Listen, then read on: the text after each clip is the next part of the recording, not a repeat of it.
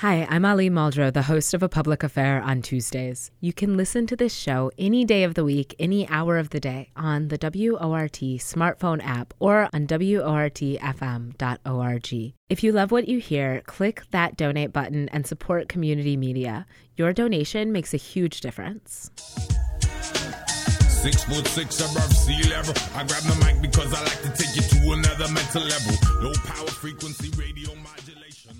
Good afternoon. You're listening to WORT 89.9 FM. I'm your host, Ali Muldrow, and this is a public affair. Today, we're so fortunate to be joined by Christine Soyong Harley, who is the CEO of SIECUS, that is Sexual Information and Education Council of the United States of the United States. The organization focuses on sex education as a vehicle for social change. They believe comprehensive sex ed can prevent child abuse and sexual violence. Chris works to advance education on consent and gender justice and affirm- affirmation of the LGBTQ community. How are you doing today, Christine? I'm great. Thanks so much for having me. Thank you so much for joining us and for the work that you're doing. Um, I, you know, I grew up here in Madison. I went to public school and I remember sex ed as being kind of that first boys and girls in separate classrooms, fourth grade, let's talk about puberty. Um, and then really nothing else um, until like seventh grade. And then in 10th grade, we had like a little bit more information, but it was mostly puberty and um, STDs was kind of was kind of the focus what what should sex ed be? What is kind of the de- developmentally appropriate approach to human growth and development for young people? Uh, yeah, I think it's all of those things. And what we're what we believe is that sex education lays the foundations for us to understand human sexuality as a normal, natural, healthy part of becoming an adult, uh, and that it should be started from kindergarten and then built upon throughout the lifespan. Um, and when we talk about you know sex ed in kindergarten what we're really talking about is healthy relationships learning how to set boundaries around your own body learning how to respect the boundaries of your peers um, learning how to navigate those dynamics and so you're teaching things like consent because you're saying you know, we need to ask first before we touch a friend. Um, you have the right to say no if somebody asks to touch you. Um, but it's it's all of those things. It's healthy relationships. It's learning relationship dynamics and skills, navigating consent, negotiation. It's the physiological, biological elements. So you know, learning about puberty is certainly something that we want kids to be taught. Um, but it's also the social aspects of it, right? Understanding sort of the social pre- um, pressures that young people experience, how to navigate through those, um, and, and all of that. So we really want sex education to be um, inclusive, medically accurate, age appropriate, so that young people are receiving the information they need as they are growing in a way that helps them navigate those changes in their lives with uh, clear fact based information that they can then utilize to guide their own decisions and lifestyle. I think there's a lot of conversation right now about parents' choice. And if you're a parent and you want to join this conversation, the number is 608 2 I'm sorry, 608 256 2001 and then you're going to hit extension 9 um, and ben who is you know the engineer of this show will will patch you through and you can you can join the conversation. So again the number is 608-256-2001 press 9 to join the show. Um, but in wisconsin we're a school choice state um, which mm-hmm. means some schools have medically accurate lgbtq inclusive comprehensive human growth and development um, and some schools have abstinence only sex education. When you're thinking about how to you know make sure kids understand their bodies, their boundaries, consent, um, have the language they need to describe their anatomy when they're talking to their doctor. Um, how do you factor in what a parent really wants for their kids?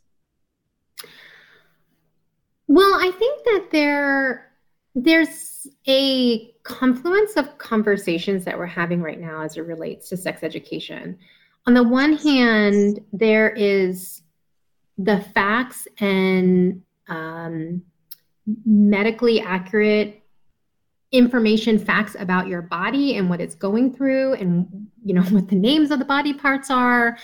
Um, and then there's the values component to it right? What do you do with the information in how you understand how to take that information and then use that to guide your lifestyle and your and the decisions that you make and i think that there's um, a little bit of a combining those together in ways that don't make sense in a public school situation, right? That in public schools, we should be ensuring that young people are being taught the information that is accurate, that is fact based, that is not actually, um, you know, based on theology or on uh, a particular viewpoint. Uh, and instead, that is really the realm of parents. That's really the realm of the churches. That's really the realm of, um, you know, how you take that information back into the household and decide what to do with it. Uh, and so, you know, there is a role for parents. There's always been a role for parents. Parents can be involved in the PTA. Parents have always had the opportunity to opt out of programs that they, in curriculum that they don't feel comfortable with. Um, they certainly don't have to, you know, rent particular books from the library or purchase them off of Amazon or whatever, um, or at the local bookstore, really. But that doesn't mean that that those individual personal preferences should dictate how we as a society ensure that young people are receiving information that actually helps them live healthy lives and lifestyles. I think one of the things that's really interesting to talk about is how, you know, how education impacts behavior. Um, and I think it's a really big claim to say, hey, we think that if young people have medically accurate information that's inclusive about human growth and development and sexuality, that there's um, less of a chance they'll be the victims of, of sexual assault or sexual violence or sexual abuse. Can you talk a little bit about how, you know, there's only 13 states in the United States that mandate that sex ed be medically accurate. Um, can you talk about the advantages for young people who have access to medically accurate uh, human growth and development and sex education? Yeah, and I want to be just super clear. The science is overwhelming that evidence based, developmentally appropriate, inclusive sex ed programs result in better adolescent sexual health outcomes. This means that kids are delaying when they start having sex, they have fewer sexual partners, they're engaging, engaging in safer sex uh, and sex, sex practices, which means they're having fewer unplanned pregnancies, they're making better uh, choices uh, and and um, having less risky or dangerous or unhealthy outcomes. Sex ed also teaches about healthy relationship dynamics, which is really important for preventing against child sexual abuse, intimate partner violence, and sexual violence overall. Um, but really, what we should also be caring about is that this kind of sex ed that's inclusive, it's appropriate, it's evidence based, creates safer school environments that improve mental health outcomes and academic achievement for all young people, not, not just our most vulnerable, but for the entire school body. And that this is the approach that is endorsed by our leading medical experts, the American Academy of Pediatrics, the American College of Obstetricians and Gynecologists, the American Medical Association, the Society for Adolescent Health and Medicine. These are all the leading medical experts that are that we trust to ensure that our young people, our children are growing in healthy ways and that includes sexual health. And it's a very, you know, intimate and integrated a part of overall young people wellness to ensure that they are navigating puberty and sexual health in a healthy, uh, confident, assured way um, so that we don't have some of the dysfunctions that we see occurring later. I want to ask, you know, I, I think I remember so specifically learning about puberty in this kind of segregated environment of like mm-hmm. girls, you need to learn about what happens to your bodies, and boys, you need to learn about what happens to yours, and you don't need to understand each other's bodies. And one, it was an incredibly binary way of of you know learning about puberty. Um, so for students who identify as gender nonconforming or students who are intersex or all kinds of things who don't fit into that boy girl category, um, I think this is a really hard experience, right? That that really mm-hmm. makes makes you feel excluded and unseen.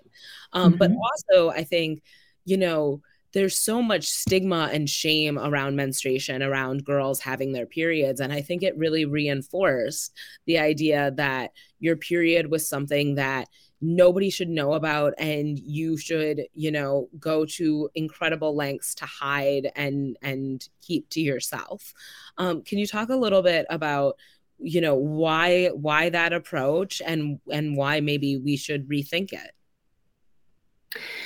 yeah, I mean, I think that what you just shared is certainly an outcome. I think it's also really dangerous to have um, men who have not been taught to respect the bodily autonomy of others have complete ignorance about how, how other people, gendered bodies operate and function, how reproduction happens. Um, what happens to the female body uh, during pregnancy and uh, and in its aftermath. I mean, there's just I certainly wish that these all male panels that are having these debates had a little bit more factual information about reproduction. But I but I think that you know really going back to what you're saying, it, it creates this stigma. It creates this sense that like uh, I don't have any responsibility. I don't have to care about the bodies of other people. And I think that that's overall harmful because we lose the recognition that, you know, human sexuality and the way that we experience sexuality is not in an isolated situation, right? We're engaging in relationship with one another throughout our life. And so being able to have information and the knowledge about how to na- navigate that safely, um, with respect, with affirmation of the differences that hum- human sexuality is a very diversified experience and being able to navigate that with respect and affirmation of each other is critically important. I mean i do want to say that you know you're talking about what what's going on in wisconsin. So in 2012 wisconsin revised its statute to no longer mandate instruction on human growth and development and instead said that, well, if a school is teaching sex ed, that it must stress abstinence. Uh, and so it's going to vary across the state whether a school decides to teach sex ed and therefore uh, implement an abstinence approach, uh, whether that's abstinence only, abstinence plus, etc. And so it's really not surprising that the quality of sex ed in Wisconsin is not particularly good. But also, when you have curriculum that emphasize an abstinence only approach, what generally happens is that they're placing emphasis on the responsibility of women to prevent sexual encounters. They don't include any LGBTQ content. And then they engage in these really shame based activities that stigmatize young women who engage in any sexual activity. And so we know that students are reporting that they have had to sit in classes where they are asked to participate in activities that compare sexually active young women to pieces of chewed gum, uh, spit in a cup, you know, just really demeaning, horrible, horrible ways in which young women bear the brunt uh, of of the responsibility and the shame for engaging in sexual activity. But what it also means is that young boys are not being taught to respect consent and respect young women's right to say no to sexual activity. And this is where you see the reinforcement of rape culture and sexual violence being enacted on women who are not being taught really um, how to navigate these kinds of um, sexual and relationship dynamics in healthy ways. So, this is where I think the danger in what we're teaching young people manifests so painfully for those that have to go through it. Uh, thank you so much for speaking to that. And I think it's a really horrifying thing to think of young people seeing themselves as, you know, chewed up pieces of gum or licked cupcakes or, you know, crinkled candy bar wrappers or whatever other comparison. And it is, you know, fundamentally aimed at telling girls that their sexual sexuality and sexual expression um, is dirty and gross um, and boys can't help themselves so they need to be, be the people who you know abstain from sex. And also i think the conversation around you know female orgasm or sex for pleasure right. or sex for you know fun um, is often missing from the conversation Entirely. about human growth and development right like this emphasis on reproduction mm-hmm. is actually something that i think is really part of of the problem um, because you know i'm a person who has who's had three kids and had sex a lot more than three times. And I would say the vast majority of my adult life and my sexual life has been about pleasure. Um, and mm-hmm. we don't have that that conversation with our young people. And so I'm curious, should we be having that conversation with our young people? Um, and if so, how? How should we have be having the conversation around sexual health and sexual pleasure? Yeah. No, absolutely. I think it is really important for us to acknowledge um, that sex can be both about pleasure and about intimacy. Um, I think that that's actually part of the conversation that we have around healthy relationships that sex shouldn't be forced, it shouldn't feel bad. Um, you know, there should be laughter and, and fun involved as much as, you know, there may be interest in eventually procreating. um, and I think it's important to, you know, how those conversations in very open and affirming ways. I mean, certainly as young people are, um, you know, they, we're not talking about, this is not a conversation about the topics that we're talking about in, in elementary school, right? But this is really important conversation to have with older uh, middle school and high school kids, right? I mean, to pretend as though kids are not also experiencing pleasure or pursuing pleasure um, is is is silly. And i think that you know as far as the intimacy part of it goes it's again it's about respecting and affirming that these are behaviors that we are doing with another person and that we have to respect and value their pleasure and you know consent and and desires as much as we are our own. And i think again that changes you know the dynamic of what those um of what the, we are then understanding the practice of, to be about.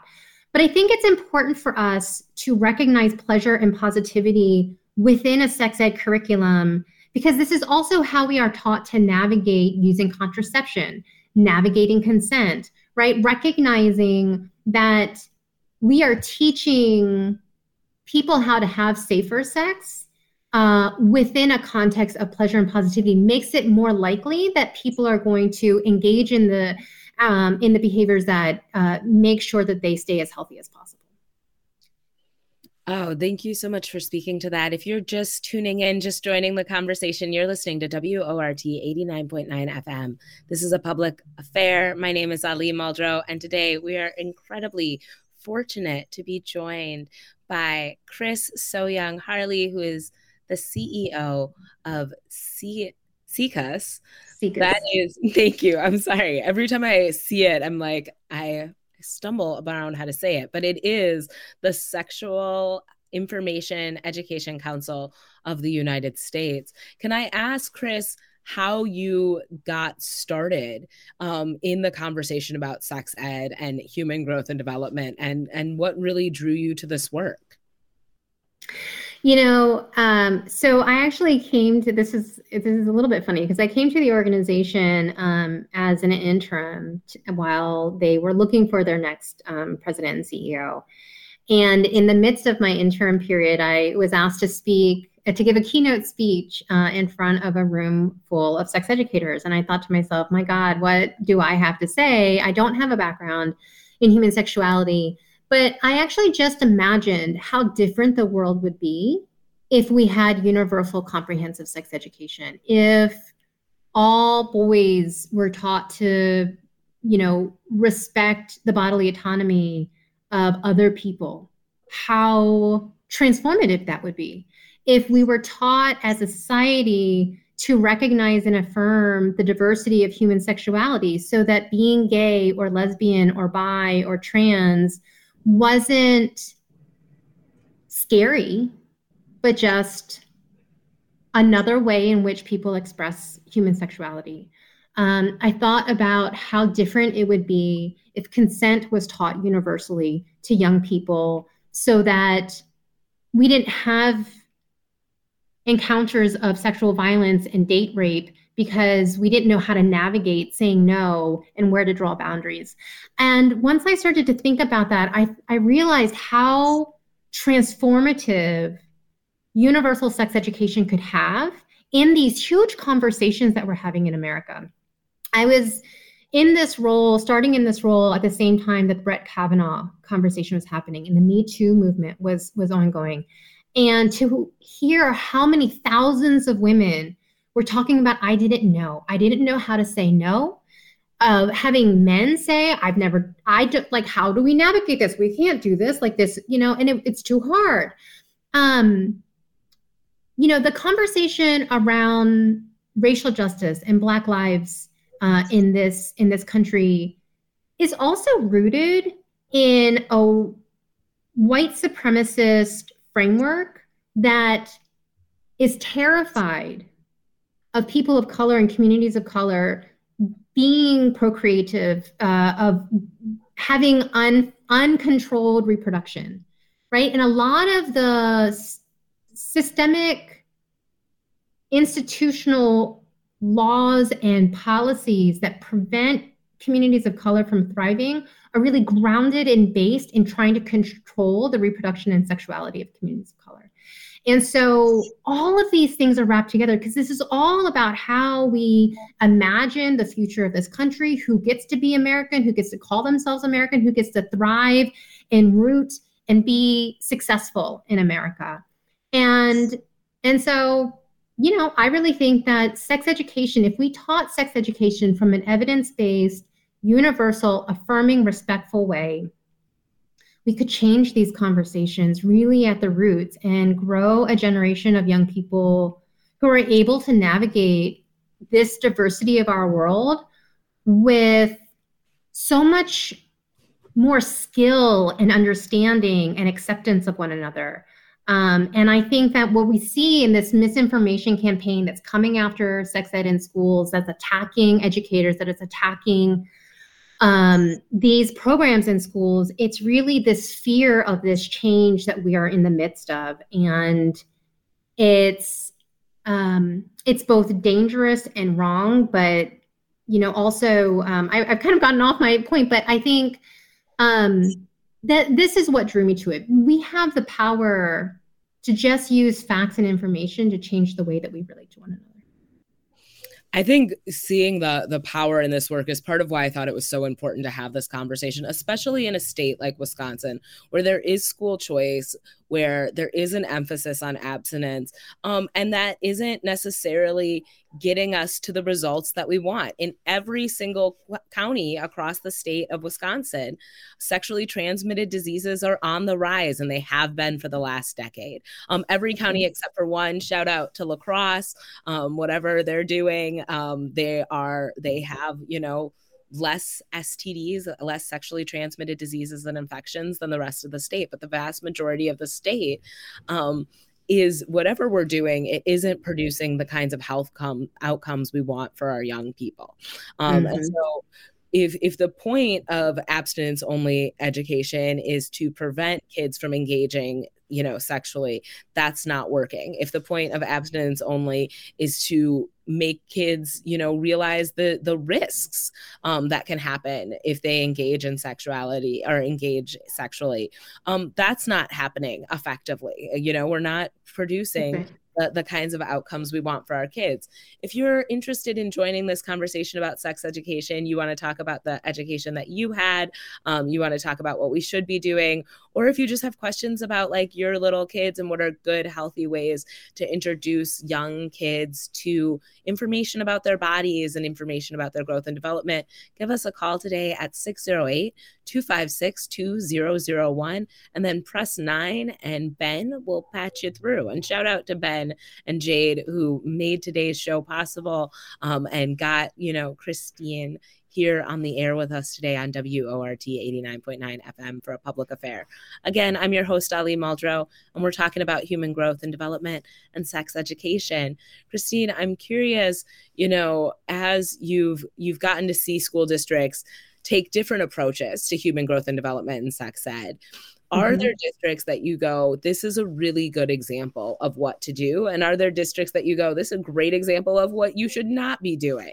Um, and and can you kind of talk to to the folks listening about, you know, here's what best practice looks like, here's what it means to a school, um, versus here are some things you probably don't want to do because they can be harmful even if you have the best intentions. Yeah, what's actually really interesting is um, the CDC's Division on Adolescent Sexual Health. They are responsible for it. Oh, I have a little uh, echo, but they're responsible for uh, administering programs um, related to uh, HIV/AIDS uh, education and prevention in schools. But they have taken a really um, whole health approach to their programmatic work and and so they've actually come up with a ser- with a series of um, recommended tactics that schools should adopt in order to have healthy outcomes. And those range from having you know gsas uh, gay straight student alliances in schools is um, about implementing comprehensive sex education programs in schools. It's about ensuring um, that uh, you know teachers are trained to teach these subjects in age appropriate uh, ways.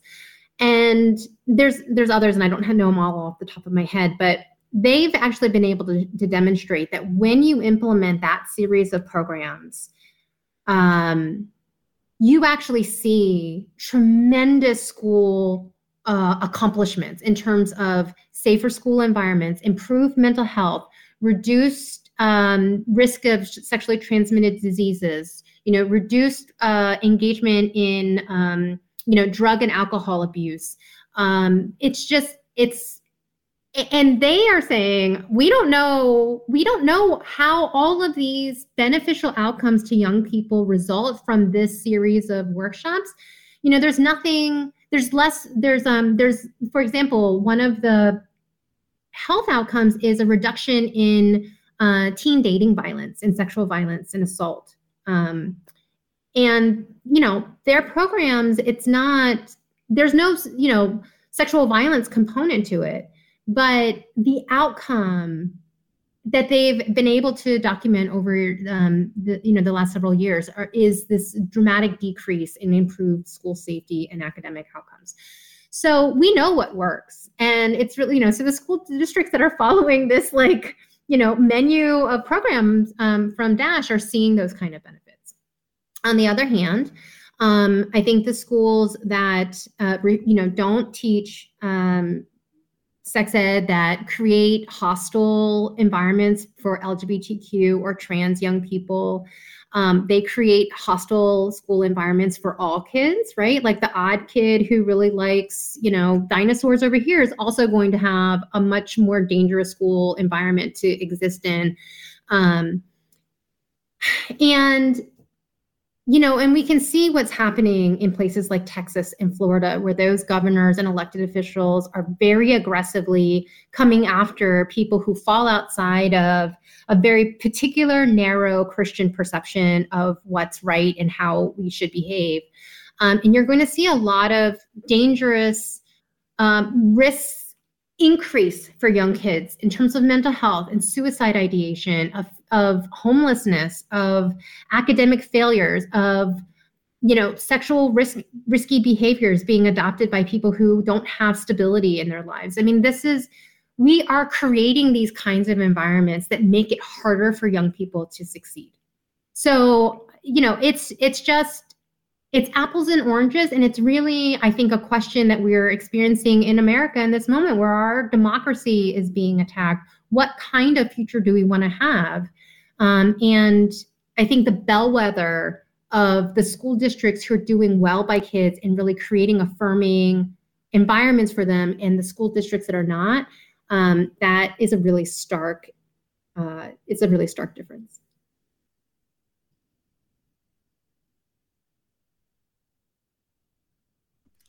in this conversation about parental rights in terms of school curriculum um, you know part of the the conversation that i think is often missing is is really the the conversation about you know how we confront a society that hypersexualizes adolescent girls. Um, yeah. and, and if you say, like, we have this abstinence only curriculum that promotes, um, you know, sex for reproduction, I think well, we're not actually getting the results you want from that either um, in terms of the hypersexualization of adolescent girls and the hypersexualization of women and their bodies throughout life. So I think we live in a society that really struggles with something like breastfeeding, right? Um, and, and you would think if we were really pro reproduction and really pro, you know, sex for reproduction, that seeing someone breastfeeding would not be a super controversial thing. But as somebody who has breastfed three kids can tell you, um, we're a society that really struggles with the idea that breasts are are for feeding babies and not necessarily for sex. Um, can you talk a little bit about one the hypersexualization of adolescent girls and what we the messages we need to send young women to combat that hypersexualization um, and the and the and the messages we need to send everybody to combat that hypersexualization. And then, can you also talk about you know why we we as a society um, have all of these issues and all of this stigma around birth and breastfeeding and and reproduction if it's the area that we kind of want to emphasize? Those are some very big questions. Um,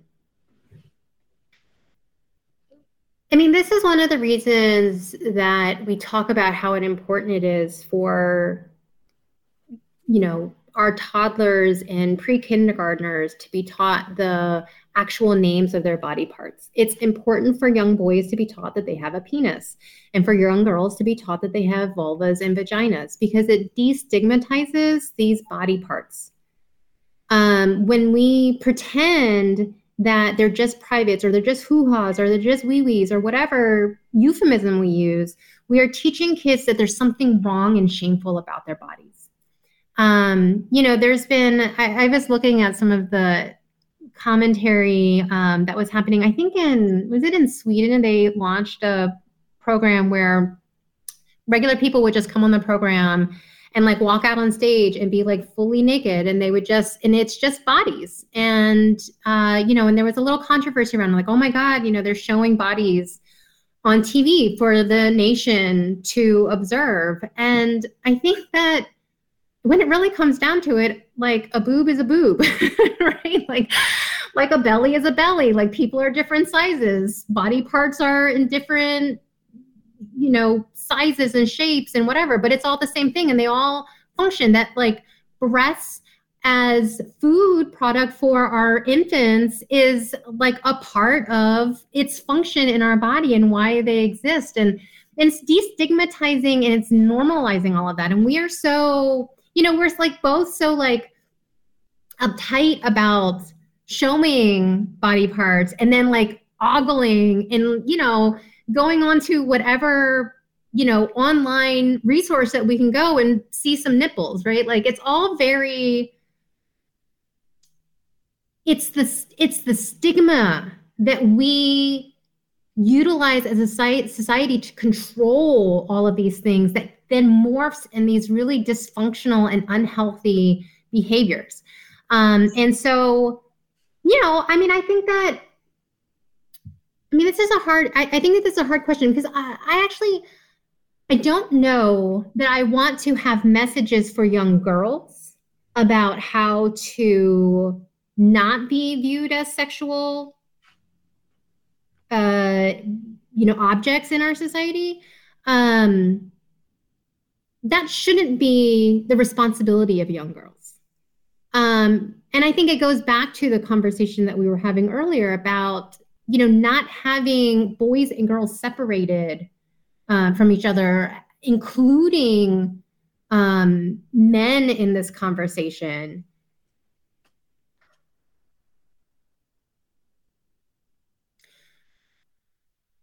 that all of this is a part and a parcel of moving the conversation away from sex being dirty and shameful and kinky because you know you got to you know see a body part that's usually hidden by an article of clothing and is about recognizing and making okay that sex and sexuality can be expressed in a variety of ways and you know it, being important to respect that.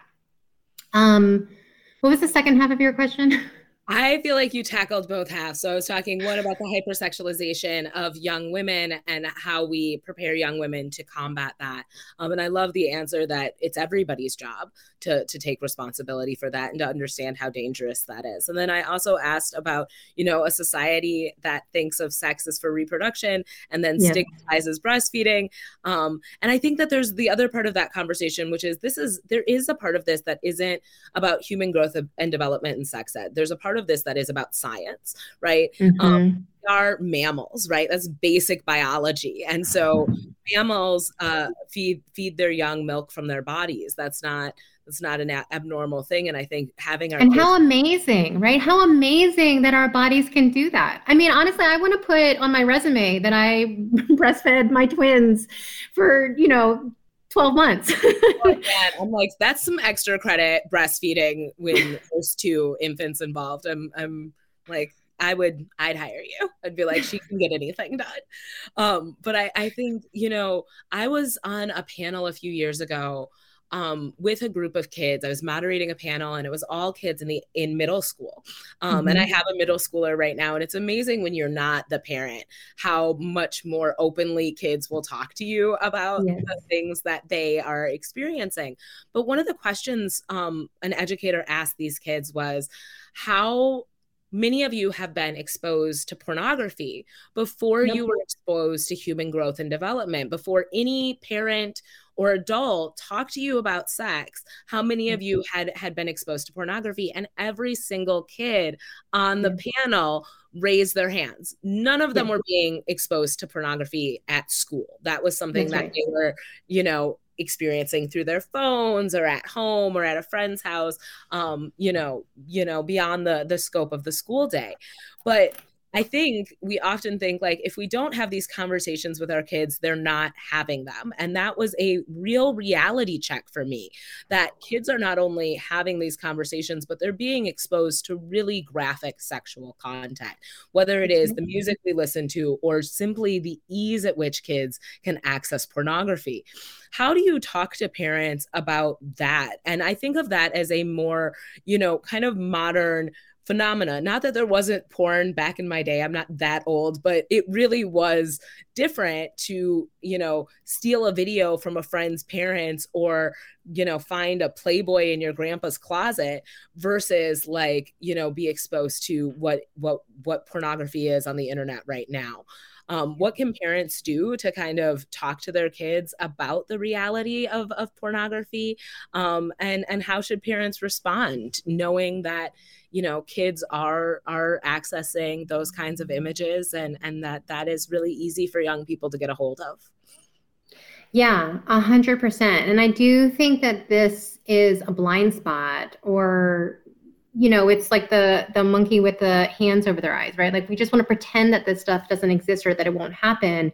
And it really puts our young people our kids at great risk. Um, i was speaking we actually did a program on this um, our, we did a SIECUS online on the importance of having porn liter- literacy as a part of sex education programming. And uh, justine fonte who is an intersectional uh, health educator spoke about um, taking questions similar taking questions from kids and a fifth grade girl asking her, you know, when when was she supposed to start shaving her pubic hair? Because she knew that that was uh, an expectation um, for her to to do that, and and she realized it was because she had been exposed to pornographic content, and so we have to be able to have these kinds of conversations with our kids because if we think that an abstinence only approach is you know, and having kids sign, you know, purity pledges or whatever is going to stop them from going and seeking this information out elsewhere, we are fooling ourselves.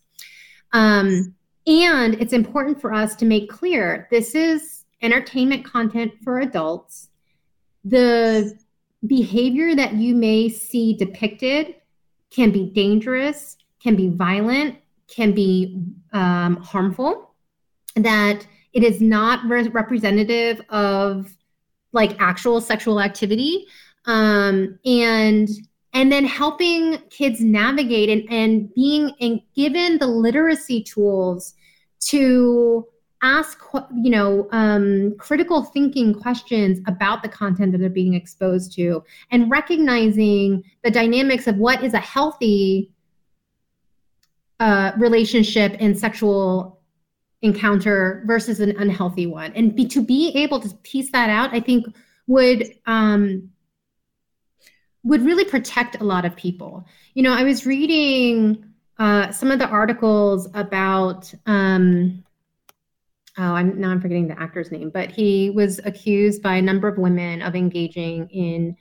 um, kind of half consent half rape based um, activities but there was a lot of you know i think he was uh, like a cannibal. He wanted to eat people. Like it was very.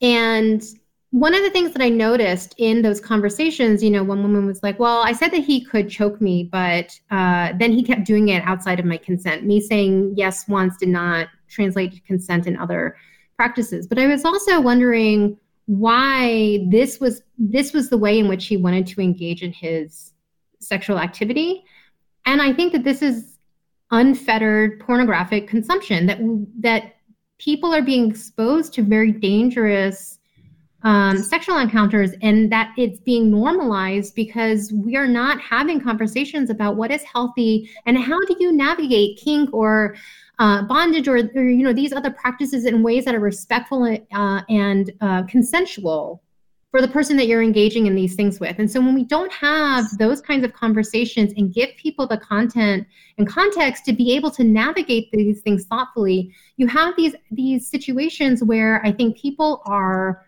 really um, being asked, being pushed outside of their comfort zones, and and uh, and being placed in very dangerous situations. Oh, I so appreciate you emphasizing kind of the critical thinking component part of this because I think part of what I was asking in my question around the hypersexualization of adolescent girls isn't about adolescent girls being the people who say, actually, I'm not a sexual object and that being their job. But I think if we don't have that conversation with girls that you get so inundated with messages that your body is for the entertainment and consumption of others that it can be really easy to go along with that. It can be really mm-hmm. hard to say, actually, my body belongs to me. Um, mm-hmm. And I think mm-hmm. right now girls are getting even more messages that their bodies do not belong to them and their bodies are, you know, vessels for babies and vessels for the pleasure of other people. Um, we have a comment from a listener. The caller says, We need more advances in male birth control, preventing unwanted pregnancy pregnancy shouldn't be just the burden of young women. The caller says there has been trials in Australia for injections, and he wonders why it's not something we have in the USA. And I so appreciate your your comment. We did do a show recently um, that was all about highlighting male birth control. But Christine, I'm wondering, you know, what's your response to that in terms of you know who who birth control is is marketed at more aggressively Oh, I think definitely the responsibility for contraception is has been mainly uh, the on the onus of uh, you know people with uteruses. um, I mean, I, I, would be interested in what your program uncovered. I mean, my sense is that where when there have been products and trials, you know, outside of condoms, um, tar- uh, targeted for uh, people with penises, um, the inconvenience or uh, discomfort factored will dis will will will end that trial. So you know, on while on the other hand, I think this is I think it's actually really important for us to acknowledge how birth control is also marketed to girls. Like we're just ta- told like, oh, there's a pill, like you'll be fine. and there's different hormones that are involved it require you know you have to take it at certain times it can disrupt your own internal uh, chemistry and there are you know plenty of side effects there are long-term versions there are non-chemical versions but like there's a there's a wide range that have different levels of risk factor and health implications and, and body impact implications that we do not acknowledge or talk about at all. And, you know, we're just sort of sent to the gynecologist and like, I mean, I, I went through like five different versions of pills being like, this sucks.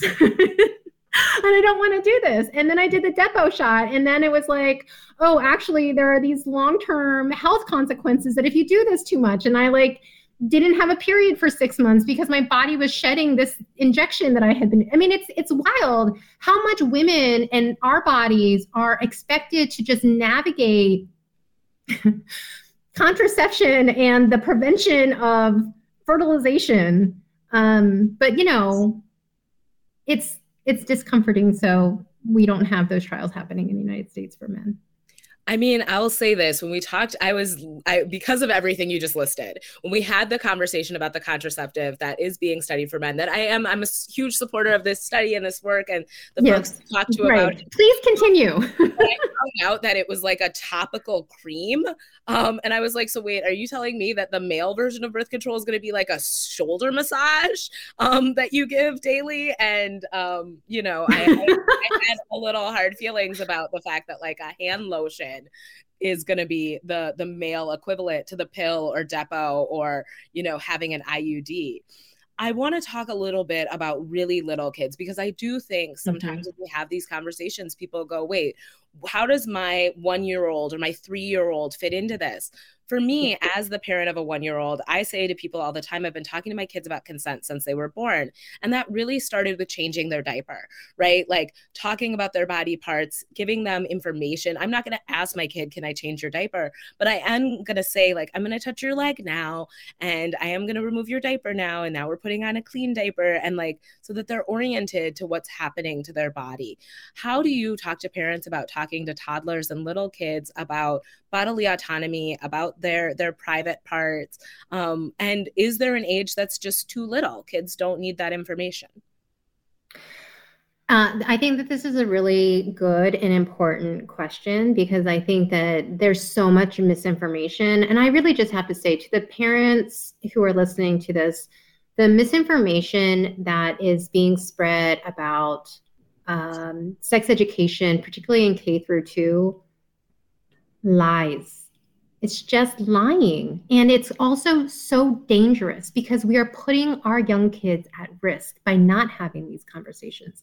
But it's exactly, you know, and I think it's really important to say sex ed in kindergarten, first, second grade is not about sex at all. It's not at all about sex. It is simply about, um, you know, understanding body parts, recognizing consent in touch, uh, being able to name, I'm uncomfortable with you touching me and I want to say no to that. Knowing how to get help if you do feel uncomfortable. It's about being taught that there are different kinds of families and family structures, and all of this is okay. It's really like the things that we want our kids to be taught, right? That, like, um, you have to ask permission before hugging your friend because maybe your friend doesn't want to be hugged. And if you hug them without their permission, that might cause a big fight, right? So we don't want to do that. It's navigating our feelings when this happens. How do you express anger or or or sadness or hurt in ways that are um, safe for everyone and safe for you, right? And so that's what this is. It's these building blocks for healthy relationships and knowing your body and being able to respect the bodies of others that's what we're talking about really young and i don't think that there's an age that's too early because two and three year olds one of the things they're fighting for is control over some aspects of themselves and giving them control over yes you get to touch me yes i understand who has permission i can say no and you have to listen to me it's really important for kids to be taught and to know and to affirm and then to be built upon throughout life. And again, just that simple piece is it would be transformative for our society.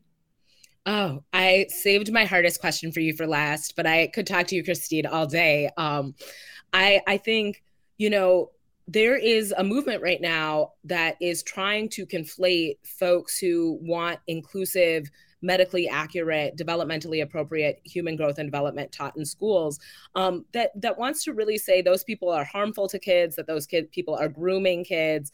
Um, there's all this message that's really associating folks who want comprehensive sex education with pedophiles. Um, yeah and simultaneously we live in a world where the the catholic church um, is highly associated with harming children um, as an expression of sexual repression right as like their their approach to human growth and development and sex is as repressive as possible and the um, the results have been that kids across, around the world have been assaulted in churches. Yes. Can you talk a little bit about why why there is this this movement to associate you know medically accurate comprehensive sex education um, with with grooming and with with child molestation.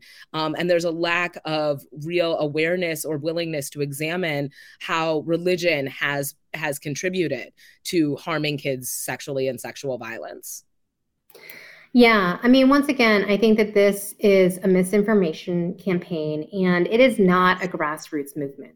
Uh, you know, the Moms for Liberty and these other aggressive Christian nationalist ideological entities are really, I think, capitalizing off of the recent Dobbs decision and the you know increasing conservative nature of the judicial system um, to really come after the right to privacy to make personal reproductive health care decisions um, for Americans. And and so, you know, I, I do think that we should be asking why the same people who are publicly flirting with the QAnons, the fascist forces in our society, are and, and are doing this because they're so eager to roll back the right to abortion care, to contraception access, also want to deny young people the very information that will help them navigate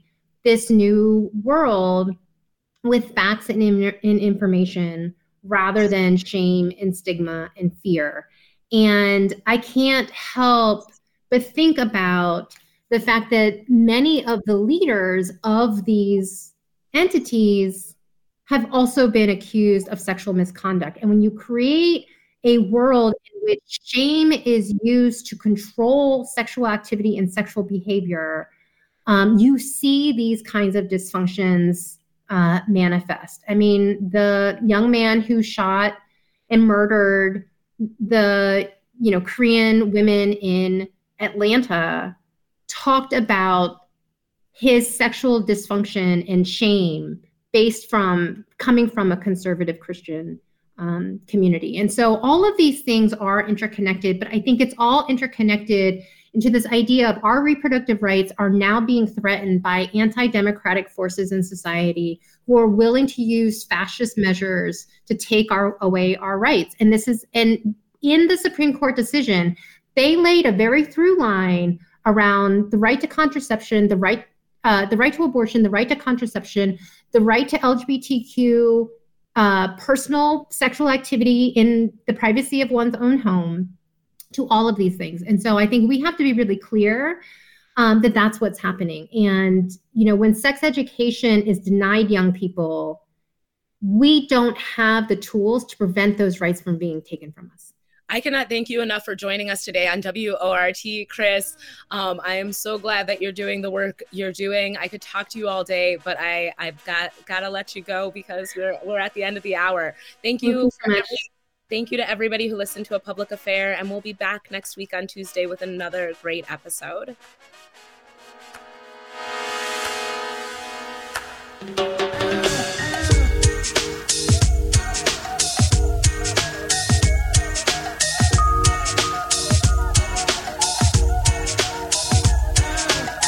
Six foot six above sea level. I grab the mic because I like to take you to another mental level. Low power frequency radio.